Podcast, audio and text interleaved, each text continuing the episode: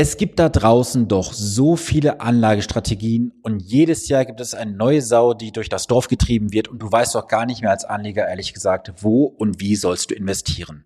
Was gab es alles in den letzten Jahren? Die Indexstrategie, die Value-Strategie, die Growth-Strategie, das Factor-Investing, die Buy-and-Hold-Strategie, dann gab es noch die prozyklische Anlagestrategie und, und, und.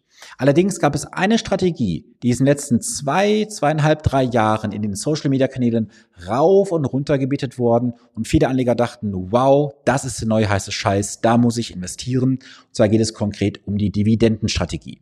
Ich möchte heute mal ein paar Gedanken zur Dividendenstrategie teilen, weil ich gerade auch jetzt in den letzten Monaten wieder verstärkt gesehen habe, dass halt viele Anleger in den letzten Jahren darauf eingestiegen sind und haben jetzt teilweise sehr, sehr schlechte Ergebnisse in ihren Portfolien. Ich möchte ich heute mal ein paar Gedanken teilhaben lassen. Wichtiger Hinweis jetzt, was ich gleich mache. Alles, was ich sage, ist meine rein persönliche Meinung und alles, was ich jetzt sage, ist keine Anlageberatung oder Anlageempfehlung im Sinne von ähnlichen gesetzlichen Vorgaben. Lass uns mal vorne anfangen. Was ist eine Dividende? Nun ja, eine Dividende ist eine Ausschüttung des Gewinns an die Aktionäre, wenn du dort investiert bist. So, das heißt zum Beispiel, du hast jetzt die A-Aktie von dem Unternehmen B und das B-Unternehmen sagt jetzt, hey, für jeden Anteilseigner der A-Aktie bekommen wir oder bekommen die Anleger jetzt eine Dividende von zum Beispiel fünf Euro nach der Hauptversammlung, wenn das dort beschlossen wird. So, jetzt hast du zum Beispiel einen Aktienkurs von 100 Euro. Es wird beschlossen, fünf Euro Dividende auszuschütten, also fünf Prozent. Was passiert mit dem Kurs in dem Moment? Richtig, er rutscht dementsprechend nach unten. Das heißt also, du wirkst in diesem Moment auf jeden Fall den Zinseszinseffekt ab, weil dieses Geld kommt erstmal auf dein Verrechnungskonto und du bekommst halt die Dividende in Aktien ausgezahlt.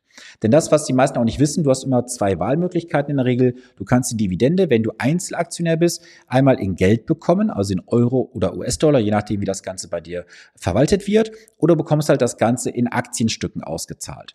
Wichtig ist dabei zu wissen, wenn du in Aktien das Ganze ausgezahlt bekommst, dann musst du auch einen gewissen Wert natürlich im Portfolio haben. Denn nehmen wir mal an, du hast jetzt eine Aktie von im Unternehmen X zum Beispiel, der Aktienkurs liegt bei 400 Euro und Sie zahlen jetzt dir eine, eine Dividende von zum Beispiel einem Prozent. Das wären 4 Euro. Also müsstest, müsstest du schon relativ viele Aktien im Portfolio haben, damit sie das entsprechend dann in einer Aktie widerspiegeln würde. So, und das, was ich bisher bei allen Anlegern gesehen habe, ist in der Regel zu weit über 90 Prozent gewesen, dass die Dividende immer in Geld bezahlt wurde. Die wurde dann auf das äh, Girokonto oder auf das Abwicklungskonto entsprechend bei der Depotbank bezahlt. Da kannst du mit dem Geld machen, was du möchtest. So, lass uns mal zurückkommen zu dem Ausgangsthema. Warum ist eine Dividendstrategie nicht unbedingt sinnvoll gewesen? Schau mal, in den letzten Jahren hatten wir das Thema Niedrigzinsen, Negativzinsen oder sogar Strafentgelte in Deutschland. Also war es natürlich vollkommen klar gewesen, dass viele Anleger, die jetzt Gelder hatten, gesagt haben, bevor ich das Geld auf dem Konto liegen lasse, nehme ich doch jetzt mal die Dividende mit, weil es wurde ja auch oft so verkauft, die Dividende ist ein neuer Zins. Und das ist eigentlich schon mal Bullshit gewesen, weil eine Dividende ist kein Zins, eine Dividende ist eine Gewinnausschüttung. Und wichtig ist zu wissen, eine Dividende, sprich eine Gewinnausschüttung, kann jederzeit nach oben, nach unten korrigiert werden und sie kann jederzeit auch ausgesetzt werden. Und es gibt einen ganz wichtigen Grundsatz zum Thema Zinsen und Dividende.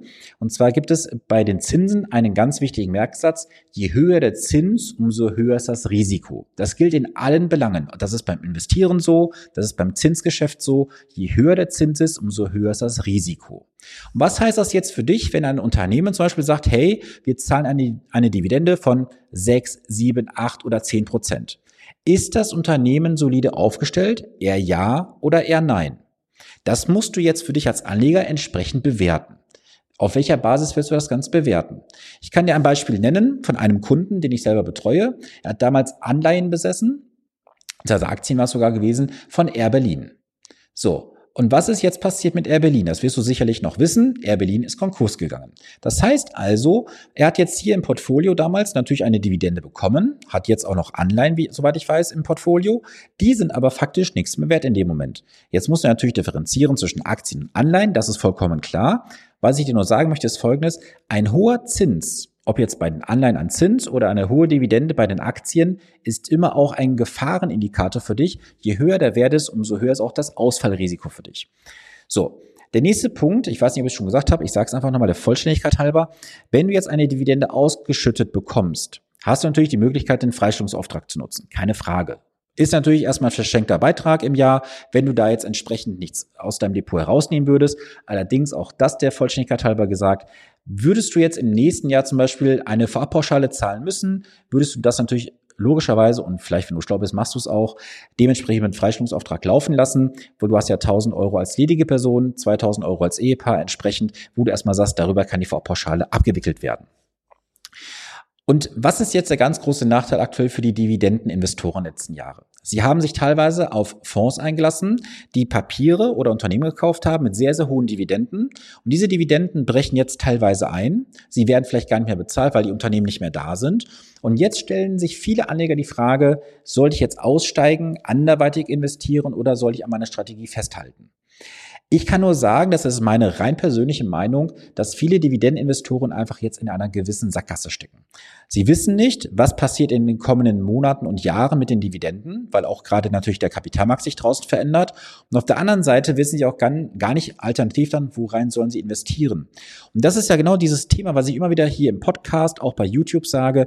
Man darf sich nie auf eine Strategie entsprechend festlegen, die auf einen gewissen Schwerpunkt geht. Es gibt eine einzige Ausnahme und zwar die sogenannte Buy-and-Hold-Strategie. Die Buy-and-Hold-Strategie besagt ja aus, dass du heute kaufst und, ich sag mal, auf Ewigkeiten hältst in dem Moment. Natürlich wirst du auch eine Buy-and-Hold-Strategie mal anpassen müssen, insbesondere wenn es persönliche Veränderungen gibt, sei es ähm, du ziehst mit jemandem zusammen, du heiratest, bekommst ein Kind, baust ein Haus, machst, dich, machst dich selbstständig, whatever. Klar, da passt dementsprechend die Summen an. Aber die grundlegende Strategie, an der hältst du ja in der Regel fest.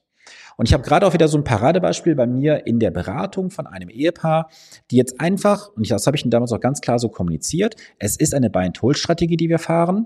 Und jetzt sind sie mit den Ergebnissen nicht so ganz zufrieden und wollen jetzt irgendwie wieder auf Eigenregie irgendwas versuchen. Wo ich mir denke, das ist doch gerade der kapitalste Fehler, den die allermeisten Anleger machen. Irgendwas läuft zwei Jahre mal nicht, dann wird das als Scheiß in Anführungsstrichen erklärt, es wird beiseite geschoben und dann wird irgendwas Neues gemacht. Und so läufst du von Jahr zu Jahr in neue Strategien rein und irgendwie stellst du nach 20 Jahren fest, hey, außer Spesen ist da nichts gewesen. Deswegen lass dich bitte nicht von irgendwelchen Social Media Kanälen, von irgendwelchen Beratern oder irgendwelchen Medien vor ihnen einen Karren spannen und dir irgendwas verkaufen, sondern sondern geh hin, hinterfrag das mal kritisch für dich, schau mal, was ist für dich die Konsequenz, wenn du das jetzt machen würdest. Und gerade von dem Thema Dividende ist meine rein persönliche Meinung, lasse ich da nicht ins Boxhorn jagen, weil eine hohe Dividende ist auch ein Gefahrenhinweis, dass da natürlich dein Geld auch vielleicht im Feuer stehen würde. Ja, ich hoffe, du konntest heute so ein bisschen was mitnehmen zum Thema Dividendenstrategie oder auch zur Buy-and-Hold-Strategie. Falls du Themenwünsche hast, ähm, ja, kontaktiere mich gerne. Ich nehme dazu gerne Videos auf, nehme dafür gerne Podcast auch für dich auf. Das alles hier läuft ja alles für euch, weil ich euch informieren möchte, euch vor Fehlentscheidungen bewahren möchte.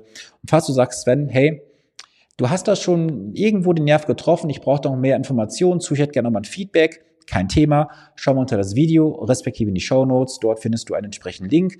Da kannst du dir ein honorarfreies Erstgespräch buchen. Dann schauen wir mal in den ersten 30 bis, äh, 30 bis 45 Minuten, was ich für dich tun kann, ob das, was du dort machst, für dich sinnvoll ist oder nicht. Ganz klar gesagt, es ist keine Anlageberatung, es ist einfach mal ein Feedback, was ich dir gebe, ganz oberflächlich. Und wenn du dann merkst, okay, da muss ich was ändern, würdest du auch von mir ein Angebot bekommen, dass wir beide vielleicht dann zusammenarbeiten. So, das soll es für heute gewesen sein. Ich wünsche eine gesunde, vor allem auch erfolgreiche Woche. Bleib gesund. Bis zum nächsten Montag. Dein Sven Stopka.